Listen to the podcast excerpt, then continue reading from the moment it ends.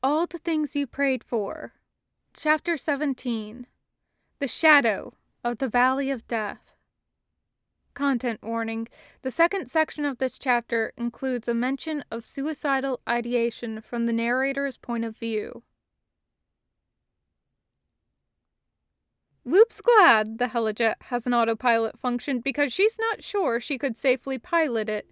Her hands won't stop shaking. She's certain that Taako's already headed to Jersey City, and her brain is screaming that she's going the wrong way. That she shouldn't be heading to DC to pick Kravitz up. That she should say fuck backup and head straight for the base because what if she misses Taako? She's not sure she would make it to DC if she was the one driving. Lup sits in the back of the helijet and goes over her files again. She focuses on strategy. It doesn't make sense to go to a hunger base without backup. Barry could come, but Kravitz is better at infiltration. He's a spy. If they manage to beat Taako to the base, she doesn't want to tip him off that they're there.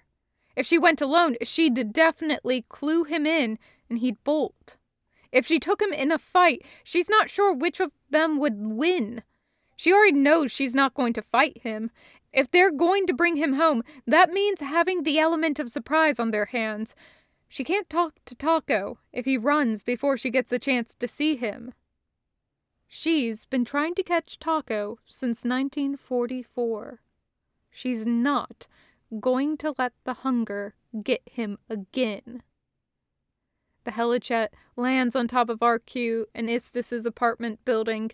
Lup'd kind of been hoping Kravitz would be on the roof waiting for her, ready to hop into the jet so they could head out.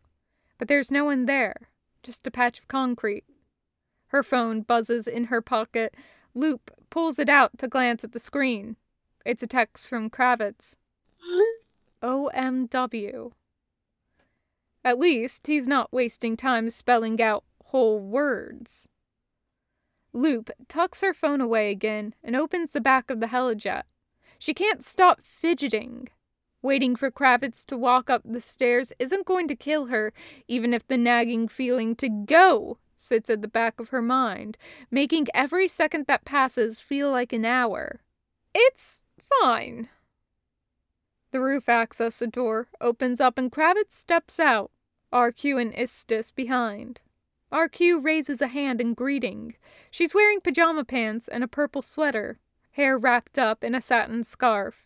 It occurs to Lup that she probably could have asked RQ for backup on this mission too, but she was so focused on Taako that she'd kind of forgotten. She hadn't even known that RQ was back in the country. Hey, Cap, RQ says. Kravitz says you had a breakthrough? He's going to Jersey City. Lup says. There's a hunger base there that we haven't cleared yet.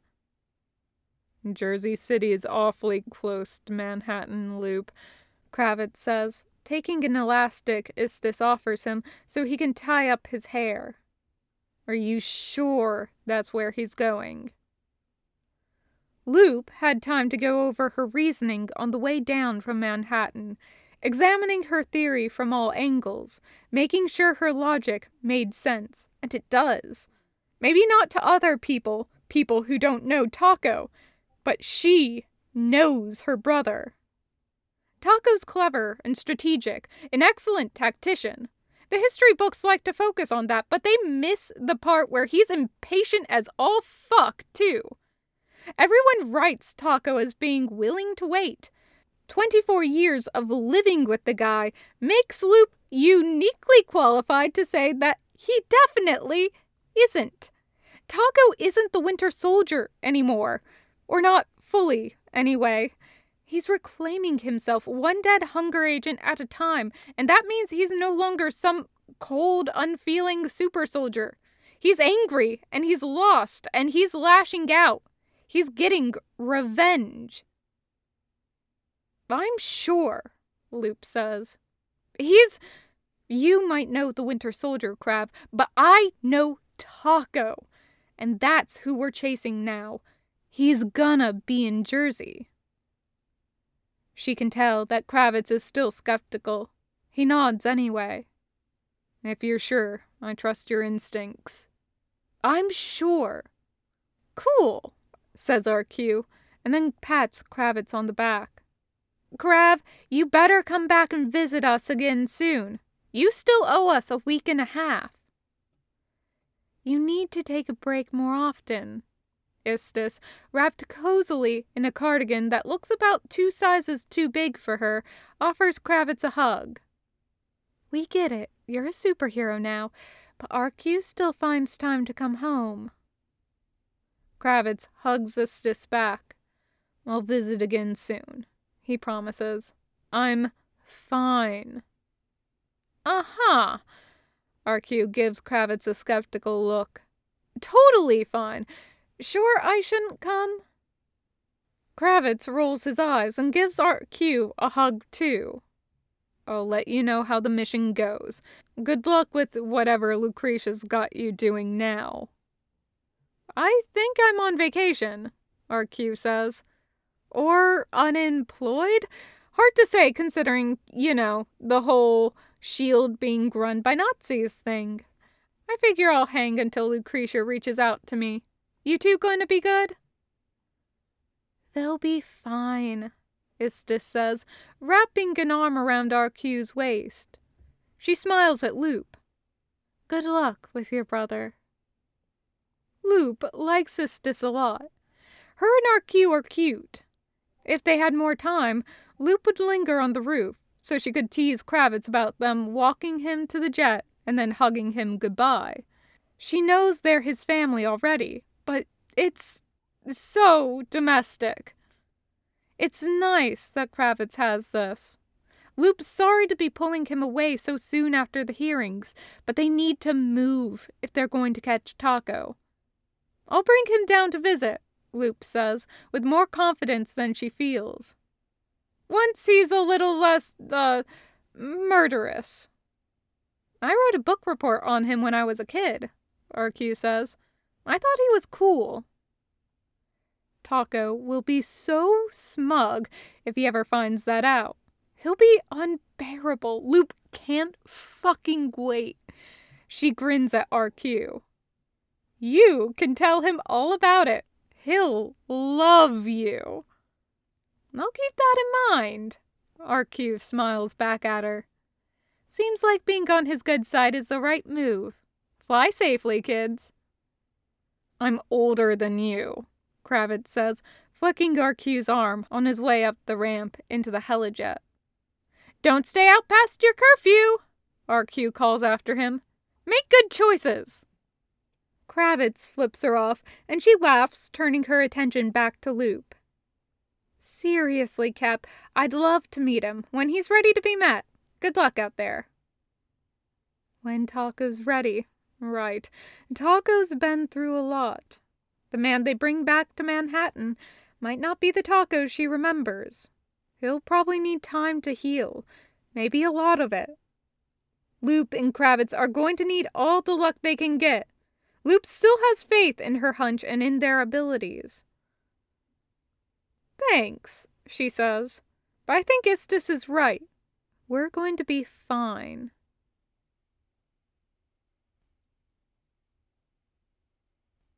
He takes the train to Jersey City. Just another anonymous face with an upturned collar, hands scrunched securely in his coat pockets. He's cold all the time, even with the new clothes. His metal arm is always cold, too. The coat gives him some bulk. He's lost weight. It's good. More space to hide weapons. He has three guns holstered underneath it, a knife up each sleeve, and at the small of his back, one in each boot. Lock picks, a blow dart, a Swiss Army knife he picked up for the hell of it. The Hunger base is near the train station. He had held off on visiting because Jersey City is across from Manhattan, too close to the Avengers for comfort. He's held off on visiting because of. He shivers. He's running out of bases, though. He feels on edge more so than usual. When he looks out of the window, he can see Hall Winter Tower and its massive A. A thought rises unbidden. He hopes Lup is there and not out looking for him. He crushes it. The train comes to a shuddering stop. NJ Transit. This stop is Jersey City. A pleasant woman's voice says. He stands, hefting his backpack on his shoulders. He exits the train in the crowd. The rustle of fabric, shoes slapping against the linoleum. Too many people. He doesn't do well in crowds. He's not that sort of spy. He filches a candy bar from someone's purse, anyway, munching it as he heads towards the base. He sticks the wrapper in his coat pocket instead of throwing it out. Sidewalks. More people.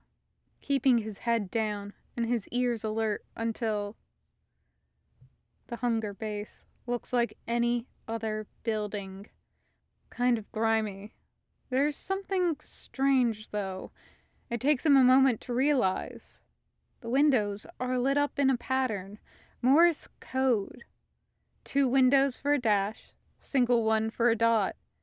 A simple code, one his handlers used years ago.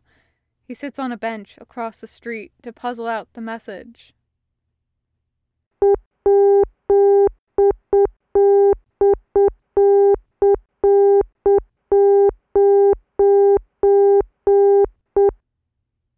It reads, Welcome.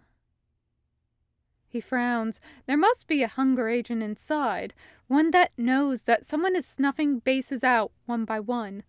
Maybe one of his handlers, the last rat on the sinking ship, scrounging at the crumbs. Or maybe waiting for him. A trap? For him? Or for the Avengers?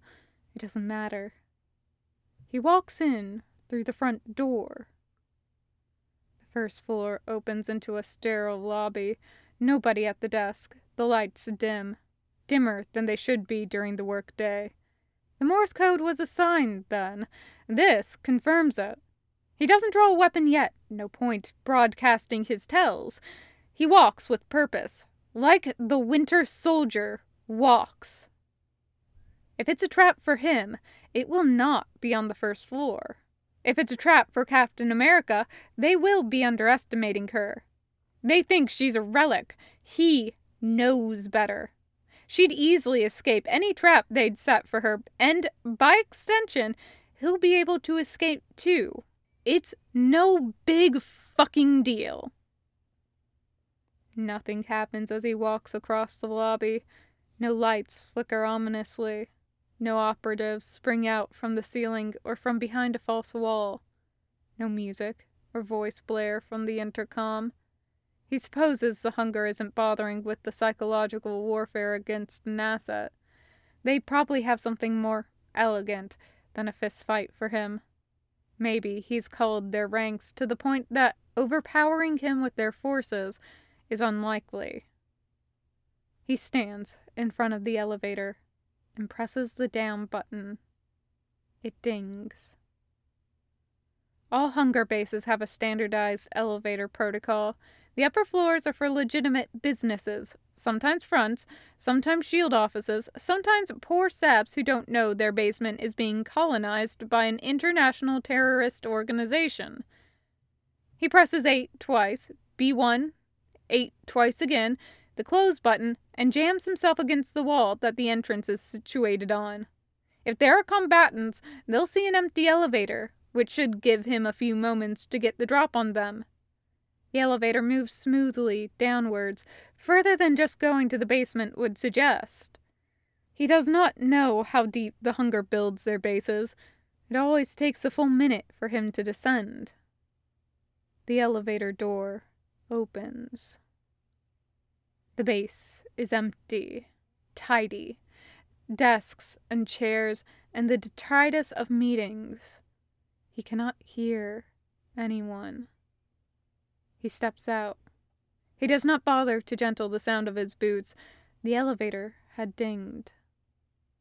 He circles the whole floor. It is deserted, quiet, and the only sound of his own breath to keep him company.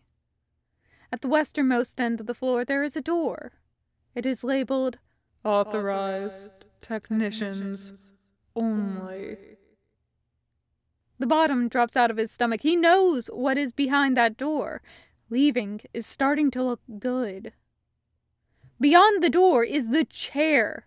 It receives the capitalization in his mind. The chair is where they would strap him down like a dumb animal, and they would tilt his head back and press a mouth guard between his teeth and the headpiece to his skull, the electrodes hovering above his scalp, and he would close his eyes.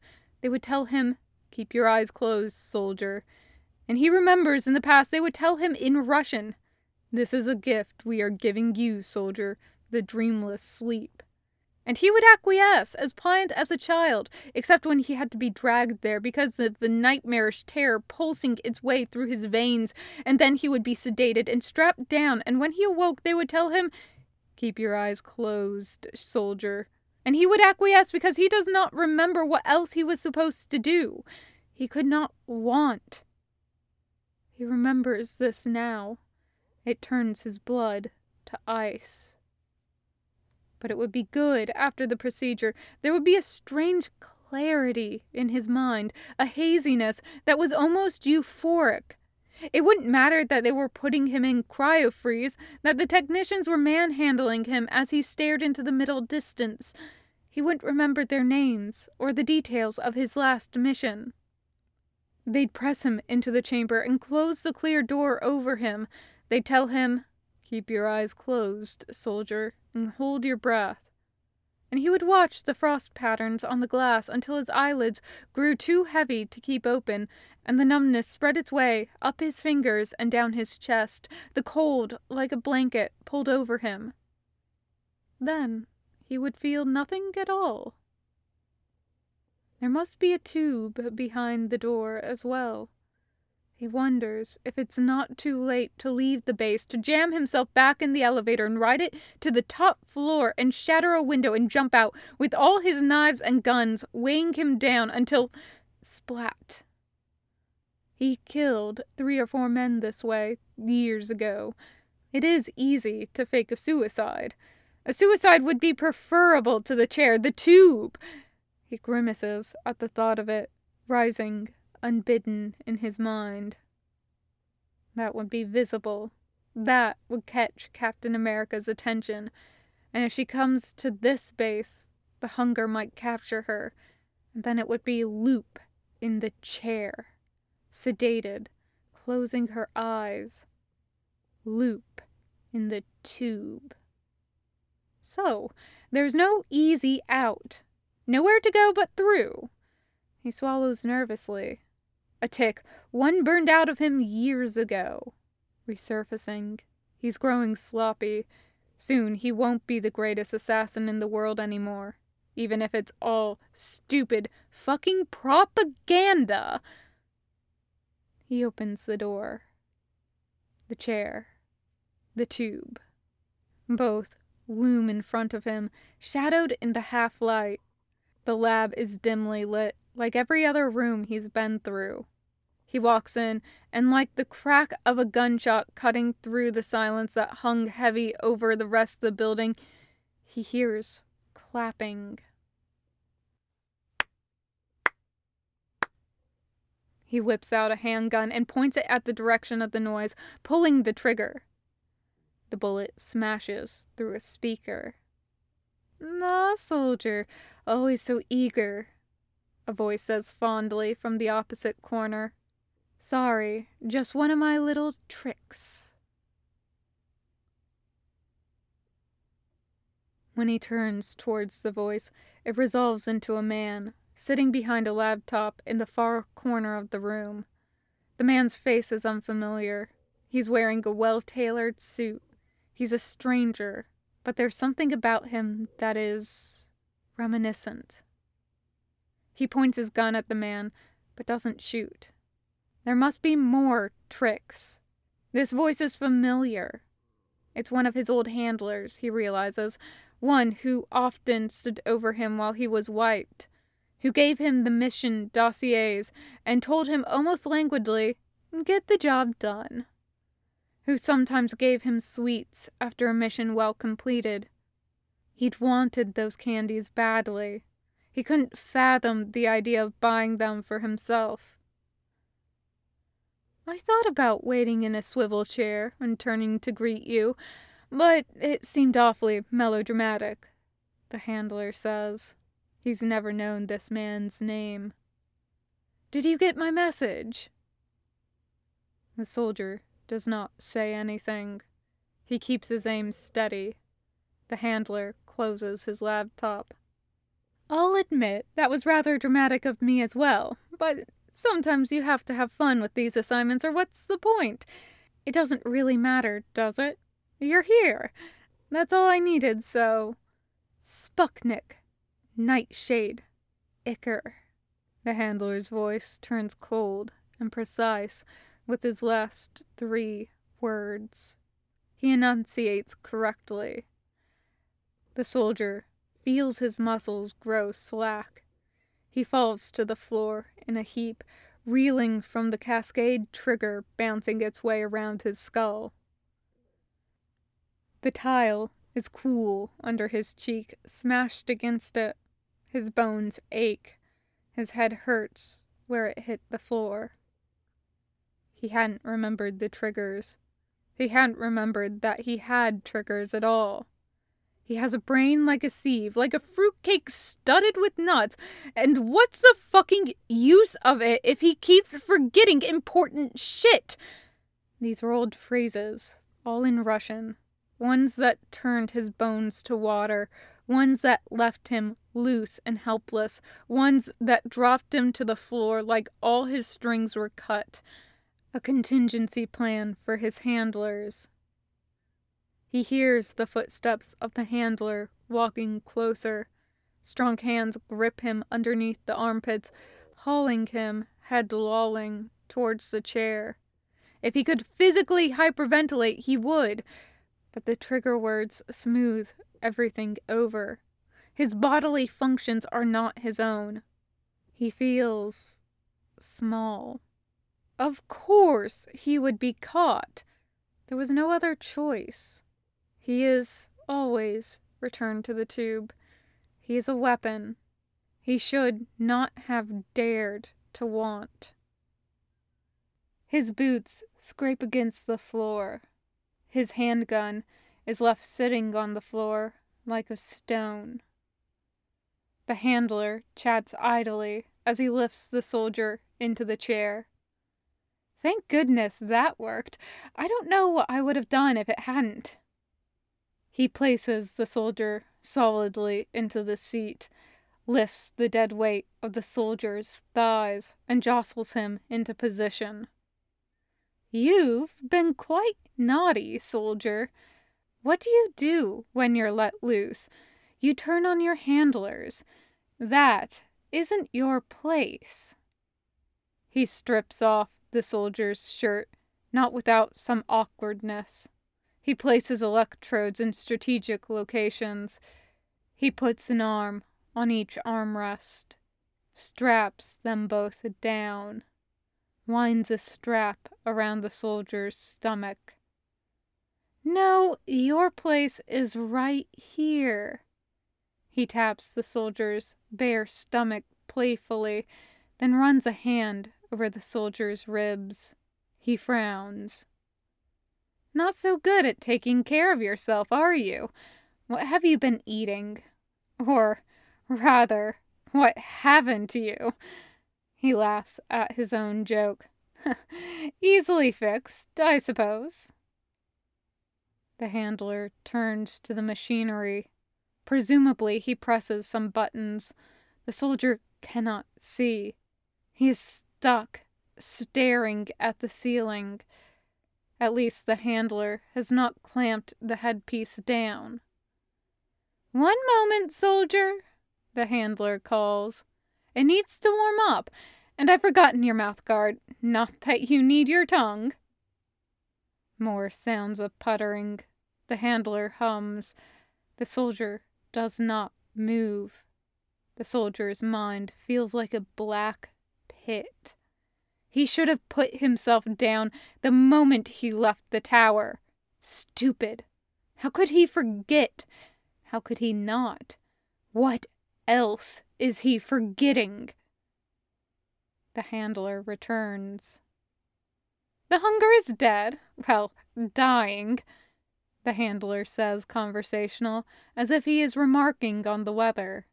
He opens the soldier's mouth and slips the mouth guard between his teeth.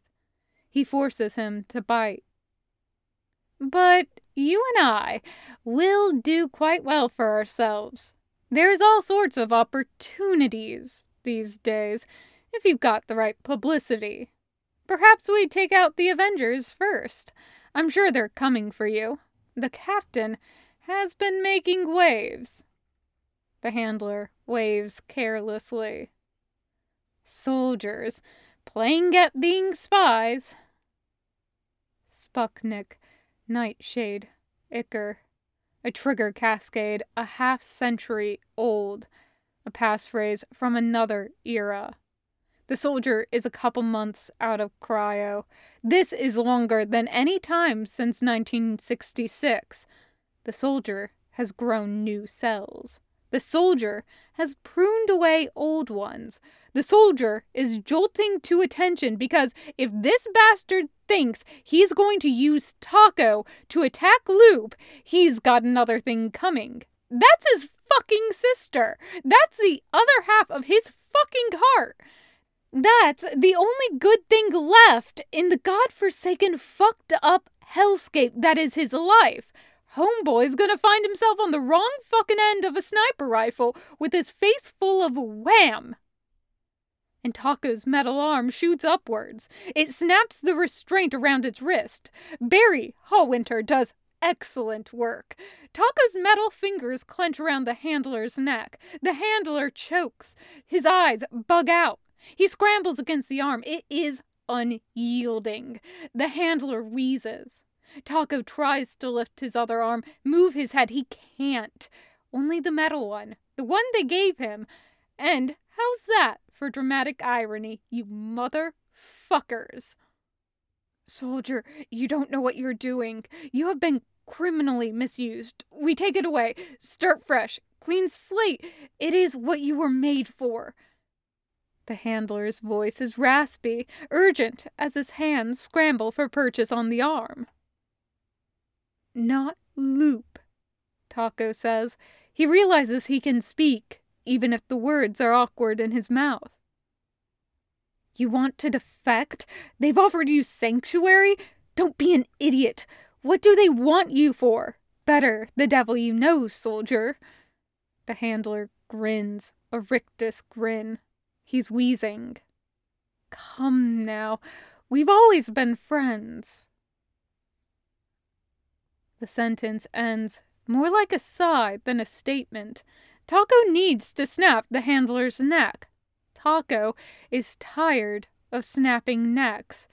If he doesn't snap the handler's neck, if he chokes him to unconsciousness and lets him go, the handler might awaken before Taako has full control over his faculties. That would suck. The handler smiles wider. She will use you as well, soldier. The bat. Taako crushes his hand closed. There is an audible snap. The sharp edge of Taako's hand pierces the handler's throat, his jugular, spurting blood. Taako still can't move, but he loosens his grip on the now limp body with its skull like a bobblehead in his hand. It falls on his legs and stays there. He can feel the warm, wet weight of it, like a lover. He still cannot look down. He still can't wipe the blood off his face. She wouldn't do that, Taako mumbles to no one. I'm not your fucking friend. The handler's corpse bleeds out all over him.